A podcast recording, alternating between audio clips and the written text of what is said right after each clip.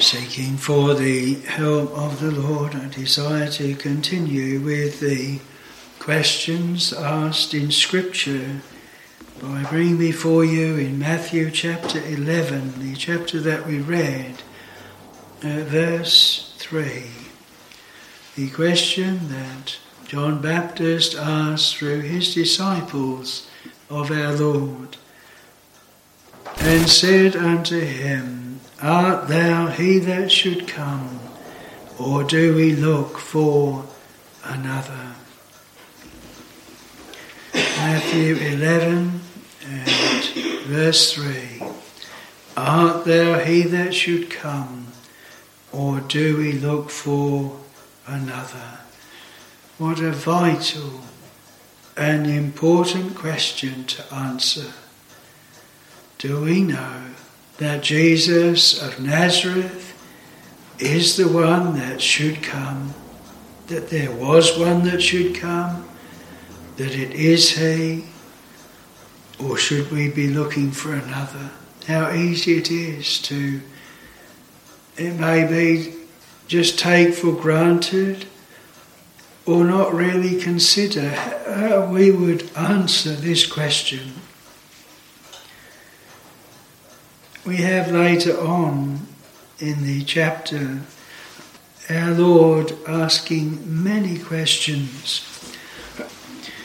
In verse 7, concerning our Lord, concerning John the Baptist, he asked those that are round about him, the multitudes, What went ye out into the wilderness to see?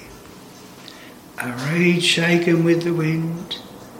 But what went ye out for to see? A man clothed in soft raiment? There's five questions. Verse 9, but what went ye out for to see? A prophet? All these questions, questions that demanding an answer. What were the people expecting there? What were they going out to see? What were they looking for? And our Lord tells them very clearly this is the one that was written in verse 10 Behold, I send my messenger in Malachi chapter 3, verse 1. I send my messenger before thy face, which shall prepare thy way before thee. And he sets forth John the Baptist as the last of the prophets, the one that was immediately to show forth the coming of the Lord. If ye will receive it, this is Elias, which was for to come. He that hath ears to hear, let him hear. He leaves them in no doubt as to the great position in the history of the world, in the history of the church, in the plan of salvation, in God's appointments that John Baptist occupied. And yet, John Baptist was caused to be, and by God permitted to be locked up in prison, and later to be put to death in prison, and to come into such darkness as when he hears of the works of Christ, to send two of his disciples and ask, this question. What a lesson this is for us. We might think, well, we would never get into such a dark place that we would question whether Jesus of Nazareth was truly the Christ that should come. But John the Baptist did. And it wasn't long before he died as well. That should be an encouragement or a help to those that may be tried and tempted and dark as he was. It is also a reminder to us of the scripture that no man can say that Jesus is Lord but by the Holy Ghost. It is by faith he must be revealed, and it is by faith that we believe It is God's work. And here we see that John Baptist, he would have known this did not belong with him. And if he did, he lost it. But the Lord gave it back again. How clearly in the beginning of his ministry did he point out the Lamb of God that taketh away the sin of the world how wonderfully while he was in the womb that Elizabeth and Mary met and he leapt in the womb at the salutation of Mary. This is that same John the Baptist. And he is the one asking this question. If one so eminent position was tempted like this, got so dark like this, let us not be surprised if we also know a little of it as well. But you know, he went to the right place. He went straight to the Lord. He asked the Lord. Ask the Lord this question. And may we have the same assurances and the same answer from the Lord as what John Baptist did. I want to look this evening, firstly, at He that should come. The question was formed in this way Art thou he that should come? Implying very clearly there was one that should come. Secondly, there's looking for the one that should come. Because John Baptist says that if Jesus is not, then do we look for another? And the implication again here is they were looking for he that should come. They'd already been looking.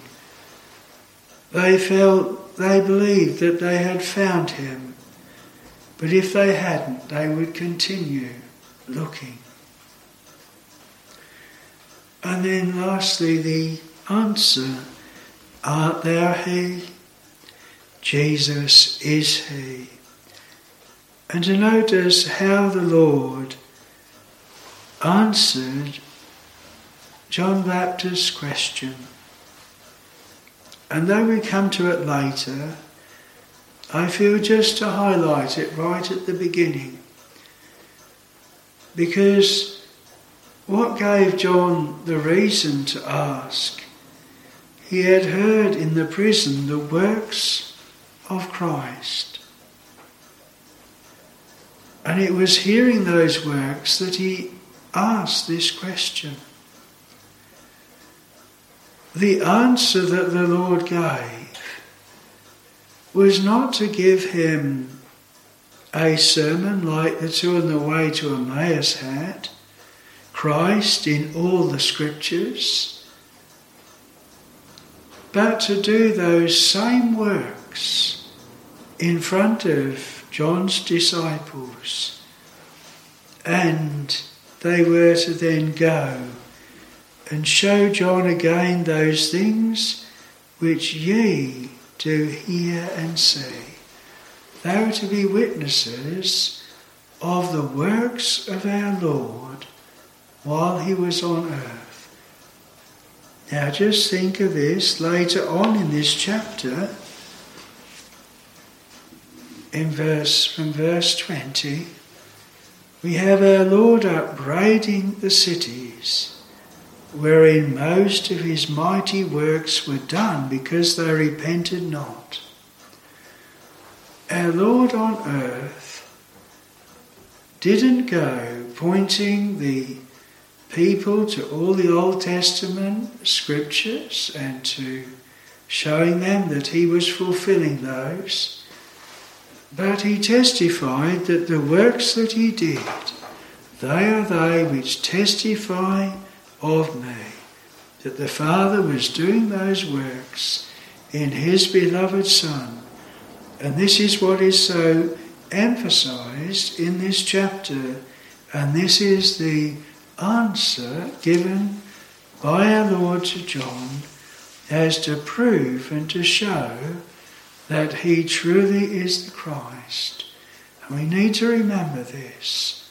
Though we may study the scriptures, and we have, not as John had at that time, but we have all of the New Testament. We have all of our Lord's sufferings, his death, his resurrection. We have all of that so clearly fulfilling what had gone before. But our Lord's time on earth, it was his works. And the Lord still works. He works in sinners. He brings them to spiritual life.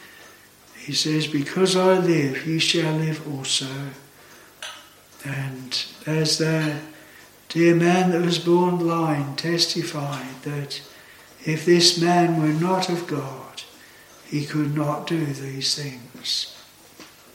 But we want to come to that a bit later. But I felt right at the beginning we should highlight what the Lord chose to answer John with, and nothing you might say out of ordinary, nothing different than what he'd already heard. But it was by the witnesses that saw it and by the authority and power of God. Those of you, those of us that may be in darkness, all we need is the same word, but in power the same word with the Saviour's authority on it. The Saviour sending it to us. That is what will make the difference. Not all manner of arguments, not new things, but that which comes from the Lord by the Spirit with power and savour and the witness of heaven into our souls. I want to look then, firstly, at He that should come. I don't want to just confine my remarks to our Lord's first coming as it was here, but think of it also by grace and by the Lord's second coming. He that should come right at the very beginning, when our first parents sinned and death entered into the world, sin entered into the world, and death by sin, then there was given the promise and an expectation that there should be one that would come. That is what the Jews, the people of God, were raised up to the expectation of He that should come. He that should come. How is it set forth? First, the promised seed, the seed of the woman that should bruise the serpent's head. He that should come would be born into this world. That was the expectation. But what line? Well, the promise was given to Abraham In thee and in thy seed shall all nations be blessed. And the Apostle Paul said it was not to seeds as of many, but to seed which is one, which is Christ. But Christ came in the line from Abraham. We have it made again clear. Abraham, his descendants were divided into 12 tribes, the 12 sons of Jacob. Which tribe should it be? You know, when Leah had Judah, she left off bearing. She called his name Judah, which is praise. Thou art he whom thy brethren shall praise. And Jacob, when he was dying, he blessed his sons, and he blessed them in that way that the sceptre should not depart from Judah. So he that should come would be born into this world.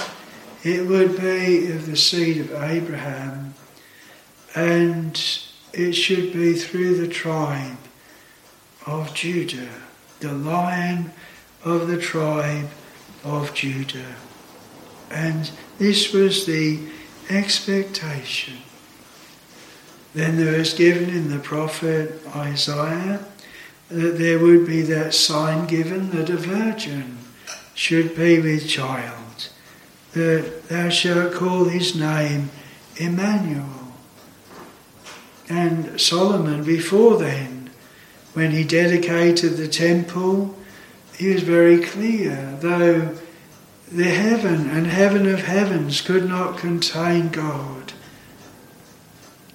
yet will God in very deed dwell upon the earth. There was that expectation not just that it should be one born into this world, but it should be God Himself. Remember what the answer to Isaac's question when they were going up the mount, and Isaac said to Abraham his father, my father, the fire and the wood, but where is the lamb for a burnt offering? And Abraham's answer was, My son, God will provide himself a lamb for a burnt offering. God did provide a literal lamb, a ram at that time, as a substitute for Isaac. But our Lord says that Abraham saw my day and rejoiced at it. And so we have that expectation that was raised up as he that should come would be born, would be a real man, yet would truly be God, that would be he that should come. And there was that expectation that he would indeed come. And we know then, and here is John Baptist, and he is asking this question Art thou he that should come? Up to this point, John, in his epistles and in his gospel, so dwells on this point that Jesus of Nazareth is the Son of God, that he is the Christ. But in this first point, that which John framed his question around, there was he that should come. We could think of the reason why he should come. Because without the shedding of blood, there is no remission, that there is no redemption in any other way the power and might of God could not redeem a people, it had to be by blood. Without the shedding of blood, there is no remission. And so, this expectation, the Lord's first coming. But what about his coming by grace? I will not leave you comfortless, I will come to you. The church of God the Lord saying, Lo, I am with you always, even unto the end of the world.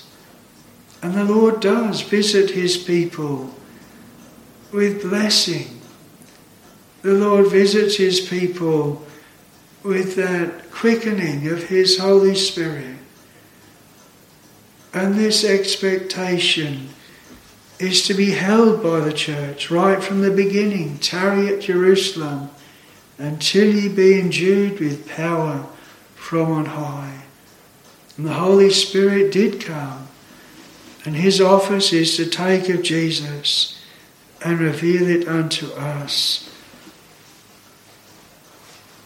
The Lord ascending into heaven has promised to the church those visits of his face, the power attending the word, the blessing attending the word. He says, Because I live, ye shall live also. Where would we be? Where would the church be? Where would the people of God be if they never had the expectation that there is one that should come? Every seeker that is seeking salvation, seeking the Lord, what if there is no expectation that he should come? How many a dear child of God has been in darkness, in bondage, they've spoken to those round about them of the torments of their soul, of their sorrow, their grief. And then it may be one morning their loved ones have come in. And there's all smiles, there's all joy. And they say, He has come. The Lord has come. He's come and He's blessed my soul. He's favoured my soul. What a difference that makes. The visits of His salvation. May we hold fast to that, that expectation that the Lord will come and visit and bless our souls. But then there is the second coming. The church in Thessalonica, they were called by grace and to be followers of the Lord and of his people.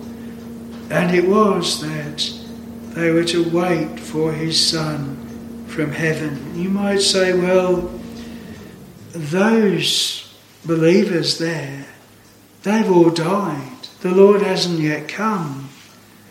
Why were they waiting for his Son from heaven?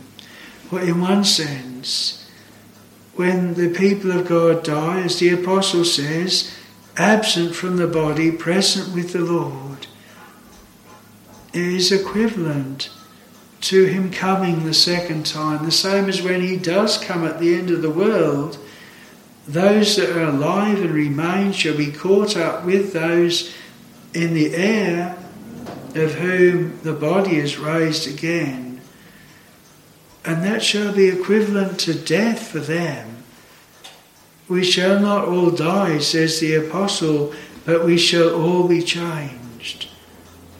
And so there is that looking for the time when the Lord shall come, and in the twinkling of an eye the world shall end, the dead in Christ shall rise first, we shall be caught up with them in the clouds in the air. So shall we be forever with the Lord.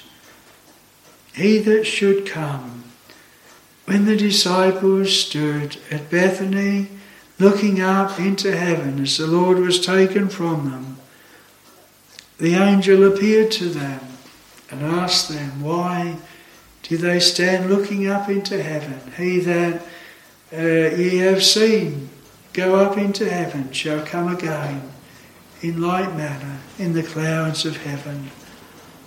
This is what Scripture teaches. This is our expectation, the same as the Old Testament states, saints had, of He, the same Jesus, the same expectation, based upon the Word of God, upon what the Lord Himself has said. But then, secondly, there is looking for one that should come, a looking for him. We think of what was told of the coming of our Lord, that he should be born in Bethlehem. The prophets speak of Bethlehem, Ephrata, as being little amongst the thousands of Judah, but it was to be in him that the Lord should come. And we know that the shepherds were directed to Bethlehem, and there they found the Lord. But also there was the expectation that he should be called out of Egypt. And we know that our Lord was sought to be put to death by Herod and warned of the angel and Joseph and Mary took him and fled into Egypt, and then came from Egypt out and into the coast of Galilee. Therefore, he shall be called a Nazarene. And the prophets also, uh, Isaiah, spoke of him being uh, called a Galilean. And so we have the looking for that one in the places where Scripture had foretold he should be. Uh, when the uh, wise men came, they first went to Jerusalem, but the Jews were able to rightly advise Herod as to where the child would be, where the Scriptures pointed him to be. And so there was a looking in a very literal way as to the coming of the Lord. Now, John Baptist's ministry was to generate in the people just prior to the ministry of our Lord, and he's showing to Israel a real expectation. Many wondered whether John himself was the Christ. But he testified very clearly that he was sent before him. He was not the Christ. And yet there was that expectation. And the miracles that he did, the works that he did, they all showed forth uh, that people should be drawn to him and look to him as looking for the one that should come with the woman on the well of Samaria, there's one thing that she knew about Messiah that when he came, when this one that should come did come, he will tell us all things. The Lord then said to her, I that speak unto thee am he. But before that, he had told her about her own life, things that only she would have known, really. And she says to these Samaritans, Come see a man that told me all things that ever I did. Is not this the Christ?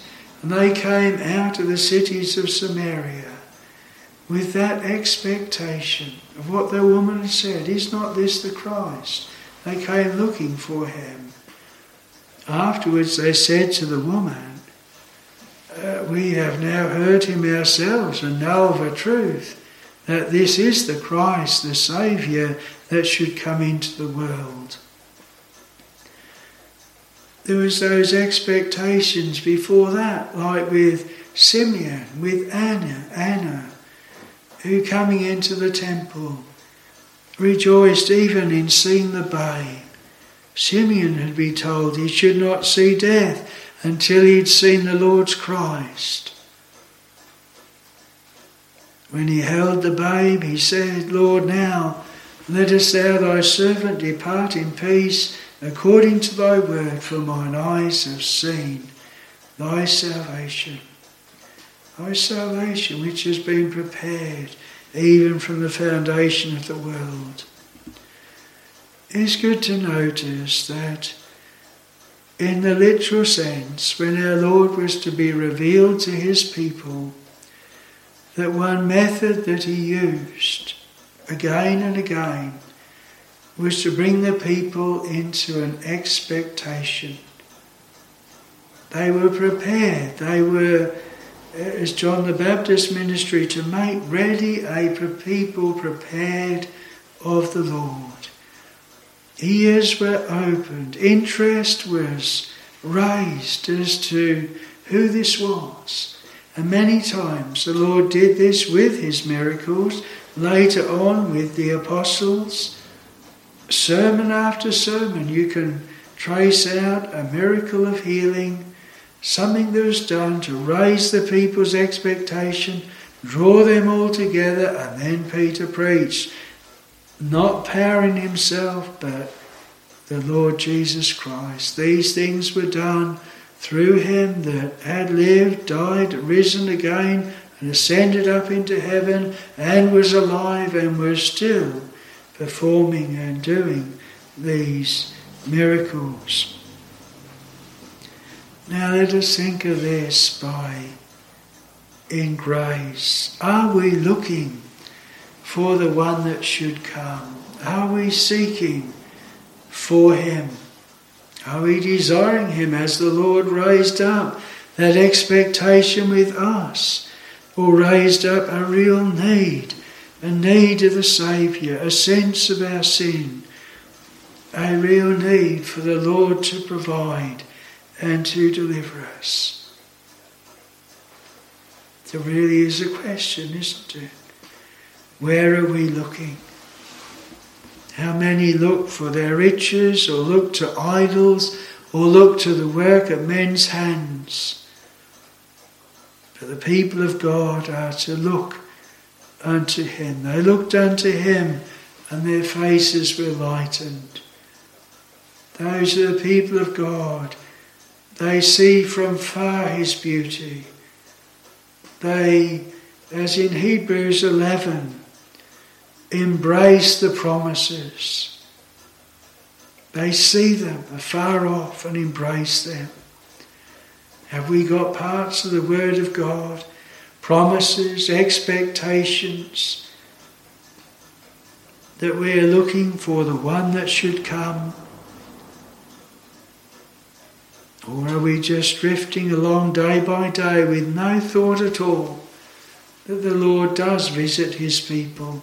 He does bless them. He does deliver them like he was to do here with John Baptist from unbelief, from darkness, from temptations.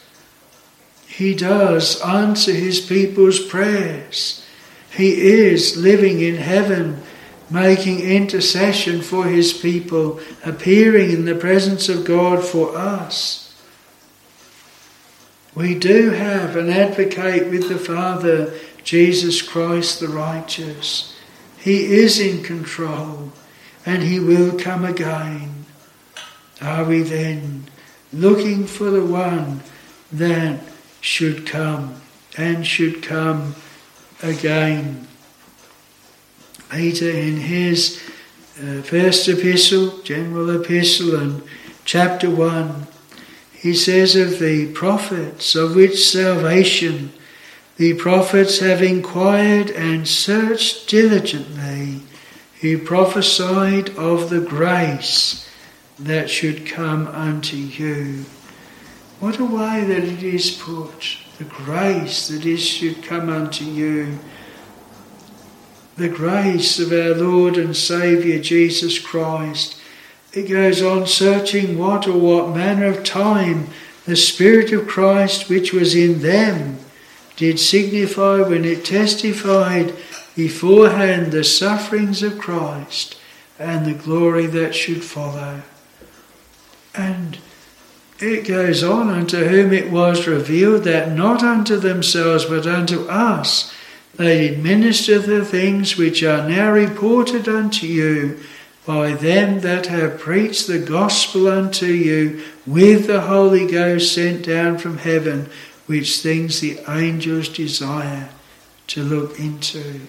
Through the preaching of the gospel, Christ is lifted up, Christ is exalted. I, if I be lifted up above the earth, will draw all men unto me. It is through that way that we look unto him and that we are brought to believe in him. When Philip preached to the eunuch, beginning at the same scripture, Isaiah 53, preached unto him Jesus, he brought him, God brought him through his ministry to faith in the Lord Jesus Christ, brought him to be able to say that Jesus is the Son of God. And so we have a looking, not only just that there is one that should come, but looking for him. That's not a fatalistic spirit. That when he should come, he should come. It's a real desire and looking and longing for him. And if the prophets were told that they were diligently looking, do they put us to shame? Are we diligent in that way? Desiring the Lord to come through His Word and speak to our souls, granting us faith joined with what we read, and that Word then profits us. May we be a looking. Well, the third point is this question Art thou he? Jesus is he. The question, and uh, uh, said unto him, said unto the Lord through his disciples, Art thou he that should come, or do we look for another? Now, he said at the start, uh, what a contrast is set forth here. It is a contrast that, that doesn't just look at the scriptures. Of course, at this point, our Lord had not suffered. But in this gospel day, we do have those additional things. We can think of Psalm 22, of which they had at this time, but it was not yet fulfilled.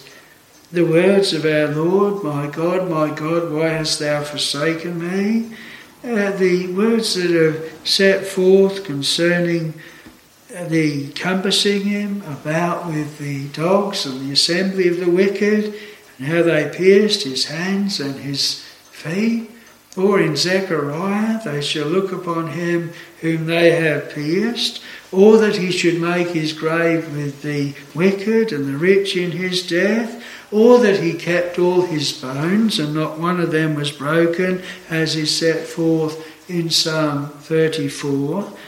All of these things that fulfilling the scriptures are much when our Lord was crucified, it is highlighted that the scriptures might be fulfilled. And those recording the Gospels and recording these events recorded drawing our attention to the fact that those events, those things that were done to our Lord Jesus Christ, had been foretold. And they are very clear evidences that Jesus of Nazareth is He that should come. But our Lord doesn't use this method here. In one sense, as yet he could not use it because he had not yet suffered. We have in, in now our Lord has risen from the dead and ascended up on high. Such fullness of the scriptures to show us the Lord Jesus Christ. But I felt here how vital that even in the day of grace, we have our focus on what our Lord directed John to hear, is what he was doing. His works, the work that none other but God could do. The blind receive their sight, the lame walk, the lepers are cleansed, the deaf hear, the dead are raised up, the poor have the gospel preached unto them. Blessed is he whomsoever shall not be offended in me. Now, Lord worked the miracles, his apostles worked the miracles, and for the most part now those signs they've perished with, or they not they ceased with the apostles. They were vital in that time to give a witness from heaven to our Lord and to give the witness from heaven that the apostles were the apostles of the Lord and that the gospel that they preached was with the authority of our Lord Jesus Christ, that those same miracles and same power was being done in them. Our Lord clearly said uh, that greater things than this shall you do, because I go to the Father. And like as with Elijah and Elisha, Elisha desired of Elisha that he might have a double portion of his spirit, and the sign was that he would have it if he saw him when he was parted from him. And Elisha worked twice as many miracles as Elijah did. And so when our Lord was taken up into heaven, the disciples did see him. And the miracles that they did were great miracles, and not only that, especially the miracles of conversion, of thousands being brought to believe and trust in the Lord Jesus Christ. May we always remember there is no greater miracle than a sinner saved by grace. Paul, when he writes to the Ephesians, he tells them that it is the same power that is wrought in a believer, was wrought in those Ephesians, as was wrought in Christ when God raised him from the dead. Every believer is a miracle of grace. Every one that is plucked as a brand from the burning is changed, is converted. It's not man, man's work, it's God's work. And it is a miracle of grace. It is that fruit of the work of our Lord Jesus Christ. Because I live, ye shall live also. Without our Lord's rising and being in heaven, without his sin atoning sacrifice, without the law being satisfied, without the debt being paid, not a single sinner could be quickened into life, is a reminder as well that we need the Holy Spirit to shine upon the work of God and to make us a believer. There were many, even in our Lord's day, and this is where we notice later on in this same chapter, that saw all of these works. They didn't repent, they didn't see Christ, they didn't believe. It not only needed those things, it needed the power of God. It needed the quickening operation of the Spirit. When our Lord told the parable of the rich man and Lazarus, the rich man, he thought that if one were to rise from the dead, then his brethren would believe. But our Lord said, If they hear not Moses and the prophets, neither will they believe, though one rose from the dead. And it is the Lord that gives that hearing ear. That's why in all the letters to the churches in the Revelation, he that hath an ear, let him hear what the Spirit saith unto the churches. So it is the works of our Lord. And really, every believer is a monument of grace. Ruth is drawn to Naomi as she sees the grace of God in her. Paul says, Be ye followers of me as I also am of Christ. The Lord says to Peter, When thou art converted, strengthen thy brethren, and commissions him to feed my sheep and to feed my lambs.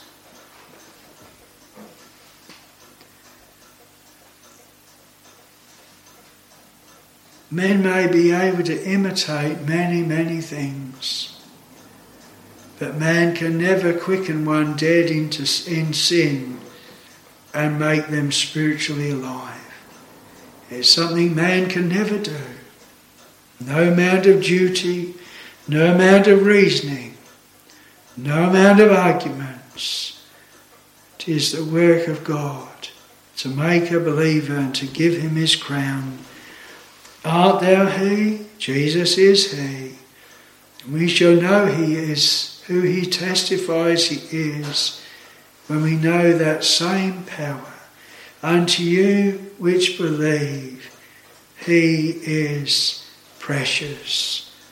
And he is precious because we know that every blessing comes to us through his precious blood. And like John Baptist, what was the difference? What made the difference between his darkness, his unbelief, his questioning, and having it all settled? The Lord sending, sending back to him, sending through his servants, his disciples, to tell John to show John again. And we know that would have been effectual. What a difference. Maybe with us, we need the Lord to show us again. Show us through the ministry, show us through His Word, but needs to come with that same power, same authority from heaven. My sheep, says the Lord, know my voice and they follow me, know that same voice, will maybe be able to answer this question. May we know in our own hearts that the Lord Jesus Christ, Jesus of Nazareth, is He that all the scriptures pointed to, that God said would come, truly God and truly man the only Saviour, the only name given among men whereby we must be saved. May we have that joy and peace in believing in this dear man, the Lord Jesus Christ. Amen.